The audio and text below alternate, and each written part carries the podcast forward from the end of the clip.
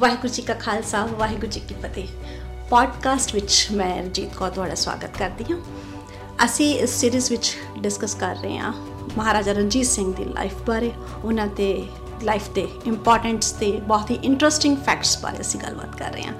ਅੱਜ ਅਸੀਂ ਗੱਲਬਾਤ ਕਰਾਂਗੇ ਮੁਲਤਾਨ ਦੀ ਜੰਗ ਦੇ ਸਮੇਂ 'ਚ ਜੋ ਹਾਲਾਤ ਸਨ ਔਰ ਕਿਸ ਤਰ੍ਹਾਂ ਇਹ ਜੰਗ ਜਿੱਤੀ ਗਈ ਜਾਂ ਕਿਸ ਤਰ੍ਹਾਂ ਜਿਹੜਾ ਸੀਗਾ ਮੁਲਤਾਨ ਵਿੱਚ ਜੋ ਜੰਗ ਦੇ ਵਿੱਚ ਯੂਜ਼ ਕੀਤੇ ਗਏ ਵੈਪਨਸ ਯੂਜ਼ ਕੀਤੇ ਗਏ, ਉਹਨਾਂ ਦੀ ਪੂਰੀ ਸਟੋਰੀ ਕੀ ਸੀਗੀ।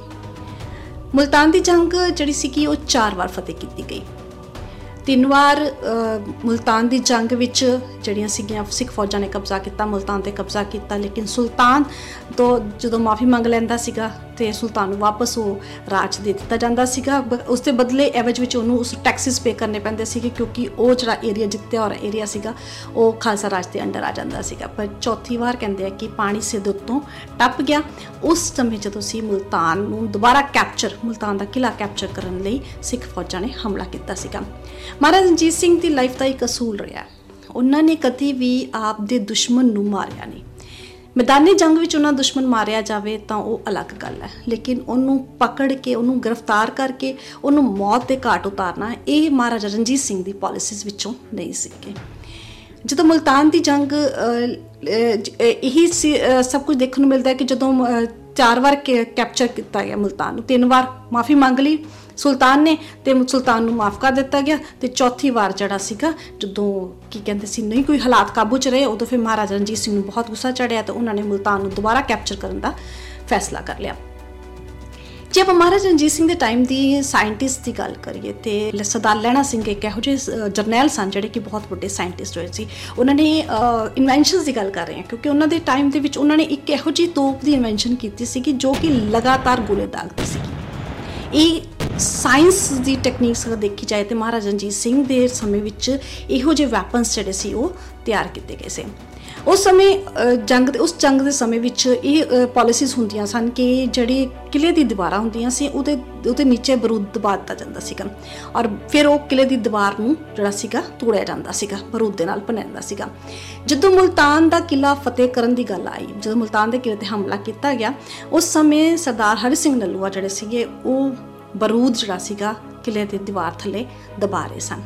ਤੇ ਜਦੋਂ ਦੂਜੀ ਪਾਰਟੀ ਵੱਲੋਂ, ਅਗਲੋ ਸਾਹਮਣੇ ਵੱਲੋਂ ਜਿਸੀ ਫਾਇਰ ਪੌਟਸ ਦੇ ਨਾਲ ਹਮਲਾ ਕੀਤਾ ਗਿਆ, ਜਿਹਦੇ ਦਾ ਨਤੀਜਾ ਇਹ ਹੋਇਆ ਕਿ ਸਰਦਾਰ ਹਰੀ ਸਿੰਘ ਨਲੂਆ ਜਿਹੜਾ ਸੀਗਾ, ਉਹ ਬਹੁਤ ਬੁਰੀ ਤਰ੍ਹਾਂ ਜ਼ਖਮੀ ਹੋ ਗਏ। ਹੁਣ ਮੈਦਾਨੇ ਜੰਗ ਵਿੱਚ ਜਰਨੈਲ ਜ਼ਖਮੀ ਹੋ ਗਿਆ। ਕਹਿੰਦੇ ਲਿਖਾਰੀ ਲਿਖਦੇ ਨੇ ਕਿ ਮਹਾਰਾਜਾ ਰਣਜੀਤ ਸਿੰਘ ਦੇ ਉਸ ਸਮੇਂ ਅੱਖ ਵਿੱਚ ਹੰਝੂ ਵੇਖੇ ਗਏ, ਕਿਉਂਕਿ ਉਹਨਾਂ ਦਾ ਜਰਨੈਲ ਜਿਹੜਾ ਕਿ ਜਿਸ ਨੂੰ ਕਿ ਆਪਣੀ ਸੱਜੀ ਬਾਹ ਕਹਿੰਦੇ ਸਨ ਉਹ ਜ਼ਖਮੀ ਪਿਆ ਹੋਇਆ ਸੀਗਾ। ਦੂਜੇ ਪਾਸੇ ਮੁਲਤਾਨ ਦਾ ਕਿਲਾ ਫਤਿਹ ਕਰਨਾ ਵੀ ਬਹੁਤ ਜ਼ਰੂਰੀ ਸੀਗਾ। ਤੇ ਅਸੀਂ ਮਹਾਰਾਜਾ ਰਣਜੀਤ ਸਿੰਘ ਦੀ ਮਨੋਸਥਿਤੀ ਨੂੰ ਦੇਖ ਸਕਦੇ ਹਾਂ, ਸਮਝ ਸਕਦੇ ਹਾਂ ਕਿ ਉਹਨਾਂ ਦੀ ਸੱਜੀ ਬਾਹ ਨੂੰ ਆਪਣਾ ਸਭ ਕੁਝ ਕਹਿੰਦੇ ਸਨ, ਜਿਹੜਾ ਕਿ ਇੱਕ ਹਰੀ ਸਿੰਘ ਨਲੂਆ ਜਿਹੜਾ ਇੱਕ ਨਾਮ ਸੀਗਾ, ਉਹ ਇੱਕ ਐਸਾ ਨਾਮ ਸੀ ਜਿੱਥੋਂ ਪਠਾਨ ਕੰਬਦੇ ਸਨ, ਜਿੱਥੇ ਕਾਬਲ ਕੰਧਾਰ ਦੀਆਂ ਜਿਹੜੀਆਂ ਇਮਾਰਤਾਂ ਹਿਲ ਜਾਂਦੀਆਂ ਸੀ ਕਾਬਲ ਕੰਧਾਰ ਦੀਆਂ ਇਮਾਰਤਾਂ ਹਿਲ ਜਾਂਦੀਆਂ ਸੀ ਹਰੀ ਸਿੰਘ ਨਲੂਆ ਦੇ ਨਾਮ ਤੋਂ। ਇੱਕ ਉਹ ਜਰਨੈਲ ਜਿਹੜਾ ਸੀਗਾ, ਉਹ ਜ਼ਖਮੀ ਹਾਲਤ ਵਿੱਚ ਮੈਦਾਨੇ ਜੰਗ ਵਿੱਚ ਪਿਆ ਹੋਇਆ ਹੈ। ਮਹਾਰਾਜ ਰਣਜੀਤ ਸਿੰਘ ਨੇ ਉਸ ਉਸ ਸਮੇਂ ਆਪਣੇ ਜਿੰਨੇ ਵੀ ਸਲਾਹਕਾਰ ਸਨ, ਉਹਨਾਂ ਨੂੰ ਇਹ ਹਦਾਇਤ ਦੇ ਦਿੱਤੀ ਸੀ ਕਿ ਜਿੰਨੇ ਨੀਮ ਹਕੀਮ ਸੇ ਹਦਾਇਤ ਦੇ ਦਿੱਤੀ ਸੀ ਕਿ ਕਿ ਮੇਰਾ ਇਹ ਜਰਨੈਲ ਜਿਹੜਾ ਹੈ, ਉਹ ਠੀਕ ਹੋਣਾ ਚਾਹੀਦਾ। ਹੈ ਤੇ ਫਿਰ ਜਿਹੜੀ ਸੀਗੀ ਕਮਾਂਡ ਦੂਸਰੇ ਜਰਨੈਲ ਨੂੰ ਦਿੱਤੀ ਗਈ, ਇਸ ਜੰਗ ਨੂੰ ਫਤਿਹ ਕਰਨ ਦੀ, ਕਿਉਂਕਿ ਮਲਤਾਨ ਦੀ ਜੰਗ ਨੂੰ, ਮਲਤਾਨ ਦੇ ਕਿਲੇ ਨੂੰ ਫਤਿਹ ਕਰਨਾ ਉਸ ਸਮੇਂ ਬਹੁਤ ਹੀ ਜ਼ਰੂਰੀ ਹੋ ਗਿਆ ਸੀਗਾ। ਇਸ ਜੰਗ ਨੂੰ ਜਦੋਂ ਇਹ ਬਰੂਦ ਵਾਲਾ ਵੀ ਜਿਹੜੇ ਪਾਲਿਸੀ ਸੀ, ਉਦੋਂ ਨਹੀਂ ਕੰਮ ਕੀਤੀ ਜਿਵੇਂ ਕਿਉਂਕਿ ਮਲਤਾਨ ਦੀ ਅਸੀਂ ਗੱਲ ਕੀਤੀ, ਮਲਤਾਨ ਦੇ ਕਿਲੇ ਦੀਆਂ ਕੰਧਾਂ ਬਹੁਤ ਸਟਰੋਂਗ ਕੰਧਾਂ ਸੀਗੀਆਂ। ਜਦੋਂ ਇੱਕ ਗੋਲਾ ਦਾਗਿਆ ਜਾਂਦਾ ਸੀਗਾ, ਉਹਦੇ ਨਾਲ ਕੀ ਹੁੰਦਾ ਸੀਗਾ ਕਿ ਉਹਨੇ ਟਾਈਮ ਪੀਰੀਅਡ ਟਾਈਮ ਮਿਲ ਜਾਂਦਾ ਸੀ। ਦੂਜਾ ਗੋਲਾ ਦਾਗਣ ਵਿੱਚ ਉਹਨਾਂ ਟਾਈਮ ਮਿਲ ਜਾਂਦਾ ਸੀਗਾ ਕਿ ਸਾਹਮਣੇ ਜਿਹੜੇ ਉਹਨਾਂ ਦੁਸ਼ਮਣ ਸਨ, ਉਹ ਉਸ ਕੰਧ ਨੂੰ ਫਿਰ ਪਾਰ ਦਿੰਦੇ ਸਨ ਤੇ ਸਿੱਖ ਫੌਜਾਂ ਵੱਲੋਂ ਅੱਗੋਂ ਵਧਣਾ, ਅਗਰ ਅੱਗੇ ਵਧਣਾ ਉਹਨਾਂ ਲਈ ਮੁਸ਼ਕਲ ਹੋ ਜਾਂਦਾ ਸੀਗਾ। ਉਸ ਸਮੇਂ ਪੰਗੀਆਂ ਦੀ ਤੋਪ ਮੰਗਾਈ ਗਈ ਸੀ ਹੁਣ ਖਾਸੀਅਤ, ਪੰਗੀਆਂ ਦੀ ਤੋਪ 'ਚ ਇਹੋ ਜਿਹੀ ਕੀ ਖਾਸੀਅਤ? ਅਸੀਂ ਗੱਲ ਕਰੇ ਕਿ ਮਤਲਬ ਉਹਨਾਂ ਦੇ ਸਮੇਂ 'ਚ ਇਨਵੈਂਸ਼ਨਸ ਦੀ ਗੱਲ ਕਰ ਰਹੇ ਹਾਂ ਉਹਨਾਂ, ਉਸ ਤੋਪ ਦੀ ਖਾਸੀਅਤ ਇਹ ਸੀਗੀ ਕਿ ਉਹਦੇ ਵਿੱਚ 21 ਕਿਲੋ ਬਾਰੂਦ ਪੈਂਦਾ ਸੀਗਾ। 21 ਕਿਲੋ ਬਾਰੂਦ ਕਿਸੇ ਤੋਪ ਵਿੱਚ ਪੈਣਾ ਔਰ ਉਹ ਜਿਹੜੀ ਤੋਪ ਸੀਗੀ, ਉਹ ਲਗਾਤਾਰ ਗੋਲੇ ਦਾਗਦੀ ਸੀਗੀ। ਕਹਿੰਦੇ ਕਿ 4-5 ਗੋਲੇ ਉਸ ਤੋਪ ਤੋਂ ਲਗਾਤਾਰ ਦਾਗੇ ਗਏ ਕਿਲੇ ਦੀ ਕੰਧ ਵੱਲ। ਕਿਉਂਕਿ ਪਾੜ ਪਾਉਣਾ ਸੀਗਾ ਕੰਨ ਦੇ ਵਿੱਚ। ਤੇ ਜਦੋਂ 4-5 ਗੋਲੇ ਹਜੇ ਦਾਗੇ ਸੀਗੇ ਕਿ ਇਹ ਹੋਇਆ ਕਿ ਜਿਹੜੀ ਕਿਲੇ ਦੀ ਜਿਹੜੀ ਤੋਪ ਸੀਗੀ ਉਸ ਦਾ ਜਿਹੜਾ ਸੱਜਾ ਪਈਆ ਸੀਗਾ, ਉਹ ਉਤਰ ਗਿਆ। ਹੁਣ 21 ਕਿਲੋ ਬਰੂਦ ਜਦੋਂ ਇੱਕ ਗੋਲਾ ਦਾਗੇਗੀ ਤੇ ਉਹਦਾ ਬੈਕ ਪ੍ਰੈਸ਼ਰ ਕਿੰਨਾ ਮਜ਼ਬੂਤ ਹੋਏਗਾ ਸਟਰੋਂਗ ਹੋਏਗਾ। ਉਹ ਚੱਲਣਾ ਸੌਖਾ ਨਹੀਂ ਸੀਗਾ।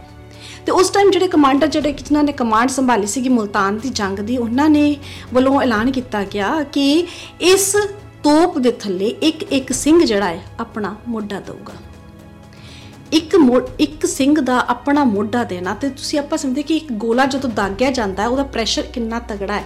ਕਿ ਉਹ ਜੇ ਉਹ ਝਟਕਾ ਉਹਦੇ ਸਿੰਘ ਦੇ ਮੋਢੇ ਨੂੰ ਲੱਗੇਗਾ ਤੇ ਉਸ ਸਿੰਘ ਦੇ ਸਰੀਰ ਦੇ ਚਿੱਥੜੇ ਚਿੱਥੜੇ ਹੋ ਜਾਣਗੇ।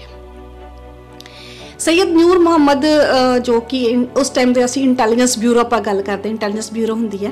ਸੈਯਦ ਨੂਰ ਮੁਹੰਮਦ ਸੀਗੇ ਜੋ ਕਿ ਪੇਸ ਬਦਲ ਕੇ ਸਿੱਖ ਫੌਜਾਂ ਦੇ ਵਿੱਚ ਸ਼ਾਮਲ ਹੋ ਗਏ ਸਨ। ਹੋ ਗਿਆ ਸੀ।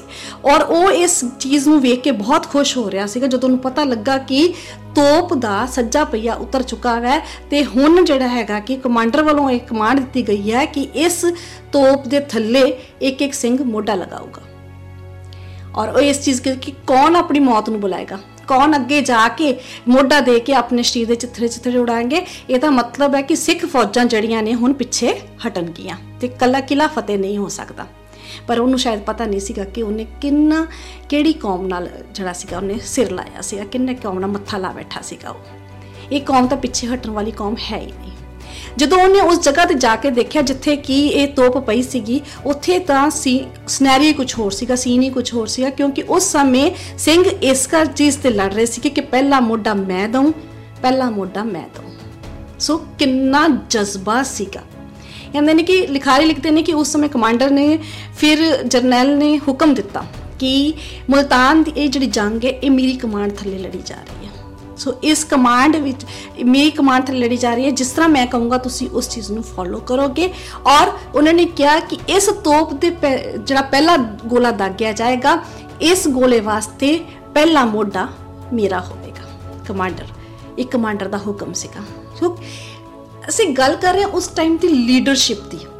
ਅਸੀਂ ਗੱਲ ਕਰ ਰਹੇ ਉਸ ਟਾਈਮ ਦੀ ਕਿਸ ਤਰ੍ਹਾਂ ਦੇ ਲੀਡਰਸ ਹੁੰਦੇ ਸਨ, ਕਿਵੇਂ ਆਪਣਾ ਆਪ ਅੱਗੇ ਕਰਦੇ। ਕਿਉਂਕਿ ਉਹ ਜਾਣਦੇ ਸਨ ਕਿ ਅੱਜ ਮੈਂ ਇਸ ਚੀਜ਼ ਕਰ ਰਿਹਾ ਹਾਂ ਤੇ ਮੇਰੀ ਜਿਹੜੀ ਫੌਜ ਹੈ ਕੀ ਹੈ, ਮੇਰੇ ਪਿੱਛੇ ਪਿੱਛੇ ਇਸ ਚੀਜ਼ ਨੂੰ ਫੋਲੋ ਕਰੇਗੀ ਤੇ ਜਿਹੜਾ ਟਾਰਗੇਟ ਅਸੀਂ ਲੈ ਕੇ ਚੱਲਨੇ ਆ ਮੁਲਤਾਨ ਦਾ ਕਿਲਾ ਫਤਿਹ ਕਰਨ ਦਾ, ਜਿਹੜਾ ਮਹਾਰਾਜਾ ਰਣਜੀਤ ਸਿੰਘ ਸਾਨੂੰ ਟਾਰਗੇਟ ਦਿੱਤਾ ਹੈ, ਉਹ ਟਾਰਗੇਟ ਸਾਡਾ ਇਸੇ ਤਰ੍ਹਾਂ ਜੀ ਹੋਏਗਾ। ਇੱਕ ਜਜ਼ਬਾ ਭਰਨ ਦੀ ਗੱਲ ਸੀ ਨਾ, ਆਪਣੀ ਫੌਜ ਦੇ ਅੰਦਰ ਜਜ਼ਬਾ ਭਰਨ ਦੀ ਗੱਲ ਸੀਗੀ। ਇੱਕ ਕਮਾਂਡਰ ਜਦੋਂ ਅੱਗੇ ਲਾ ਕੇ ਆਪ ਮੋਰੇ ਹੋ ਕੇ ਜਦੋਂ ਆਪ ਦੀ ਮੌਤ ਨੂੰ ਗਲੇ ਲਗਾਉਂਦਾ ਹੈ ਤਾਂ ਸੋਚੋ ਕਿ ਉਸ ਸਮੇਂ ਉਸ ਦੀ ਫੌਜ ਕਿੰਨੀ ਮੋਟੀਵੇਟ ਹੁੰਦੀ ਹੈ ਕਿ ਅਗਰ ਸਾਡਾ ਕਮਾਂਡਰ ਅੱਗੇ ਜਾ ਸਕਦਾ ਹੈ, ਲੜ ਸਕਦਾ ਹੈ, ਭਿੜ ਸਕਦਾ ਹੈ, ਆਪਣੀ ਮੌਤ ਨੂੰ ਬੁਲਾ ਸਕਦਾ ਹੈ, ਤੇ ਫਿਰ ਅਸੀਂ ਕੀ ਚੀਜ਼ਾਂ? ਅਸੀਂ ਵੀ ਜਾ ਸਕਦੇ ਹਾਂ। ਸੋ ਮਹਾਰਾਜਾ ਰਣਜੀਤ ਸਿੰਘ ਦੀ ਫੌਜਾਂ ਦੇ ਉਹਨਾਂ ਦੇ ਜਰਨੈਲਾਂ ਦੇ ਵਿੱਚ, ਉਹਨਾਂ ਦੇ ਫੌਜਾਂ ਦੇ ਵਿੱਚ ਕਿਸ ਤਰ੍ਹਾਂ ਦਾ ਦੀ ਮੋਟੀਵੇਸ਼ਨ ਭਰੀ ਗਈ ਸੀ ਇਹ ਪਾਲਿਸੀ ਇੱਕ ਇੱਕ ਸਫਲ ਲੀਡਰ ਜਿਹੜਾ ਇੱਕ ਸਫਲ ਰਾਜਾ ਜਿਹੜਾ ਹੈਗਾ ਉਹੀ ਮੰਨਿਆ ਜਾਂਦਾ ਹੈ, ਜਿਹੜਾ ਕਿ ਆਪ ਦੀ ਫੌਜ ਨੂੰ ਆਪ ਦੇ ਲੀਡਰਸ ਨੂੰ ਆਪ ਦੇ ਜਰਨੈਲਾਂ ਨੂੰ ਇਸ ਤਰ੍ਹਾਂ ਤਰੀਕੇ ਨਾਲ ਤਿਆਰ ਕਰਦਾ ਹੈ ਕਿ ਉਹ ਕਿਸੇ ਵੀ ਹੱਦ ਤੱਕ ਜਾ ਕੇ ਜੰਗ ਨੂੰ ਫਤਿਹ ਕਰਨ ਦਾ ਜਜ਼ਬਾ ਰੱਖਦੇ ਹੋਣਗੇ। ਸੋ ਇਸ ਤਰ੍ਹਾਂ ਦੀ ਸੋਚ ਜਿਹੜੀ ਹੈਗੀ ਆ, ਉਹ ਸੋਚ ਮਹਾਰਾਜਾ ਰਣਜੀਤ ਸਿੰਘ ਦੀ ਸੀਗੀ। ਅੱਜ ਮਹਾਰਾਜਾ ਰਣਜੀਤ ਸਿੰਘ ਸਾਡੇ ਵਿੱਚ ਨਹੀਂ ਹੈ, ਪਰ ਉਹਨਾਂ ਦੀ ਸੋਚ ਵੀ ਜਿਹੜੀ ਹੈਗੀ ਆ, ਉਹ ਕਿਤੇ ਨਾ ਕਿਤੇ ਗਾਇਬ ਹੁੰਦੀ ਜਾ ਰਹੀ ਹੈ। ਸੋ ਅੱਜ ਮੁੜ ਲੋੜ ਹੈ, ਅਸੀਂ ਪਹਿਲਾਂ ਵੀ ਗੱਲ ਕੀਤੀ, ਮੁੜ ਲੋੜ ਹੈ ਇਹੋ ਜਿਹੇ ਲੀਡਰਸ ਦੀ ਸਾਨੂੰ, ਅੱਜ ਕੌਮ ਨੂੰ ਫਿਰ ਲੋੜ ਹੈ, ਜੋ ਕਿ ਉਹ ਮਹਾਰਾਜਾ ਰਣਜੀਤ ਸਿੰਘ ਦੀ ਉਸ ਸੋਚ ਨੂੰ ਸੁਰਜੀਵ ਕਰ ਸਕਣ ਔਰ ਵਾਪਸ ਆਪ ਦੀ ਆਪਣੀ ਕੌਮ ਨੂੰ ਇੱਕ ਮੁੱਠ ਕਰਕੇ ਹਰ ਜੰਗ ਜਿੱਤਣ ਵਾਸਤੇ ਤਿਆਰ ਕਰ ਸਕਣ। ਸੋ ਪੋਡਕਾਸਟ ਨਾਲ ਇਸ ਤਰ੍ਹਾਂ ਜੁੜੇ ਰਹੋ। ਕੁਝ ਨਵੇਂ ਇੰਟਰਸਟਿੰਗ ਫੈਕਟਸ ਦੇ ਨਾਲ ਫਿਰ ਮਿਲਾਂਗੇ। ਤਦ ਤੱਕ ਦਿਓ ਇਜਾਜ਼ਤ। ਵਾਹਿਗੁਰੂ ਜੀ ਕਾ ਖਾਲਸਾ। ਵਾਹਿਗੁਰੂ ਜੀ ਕੀ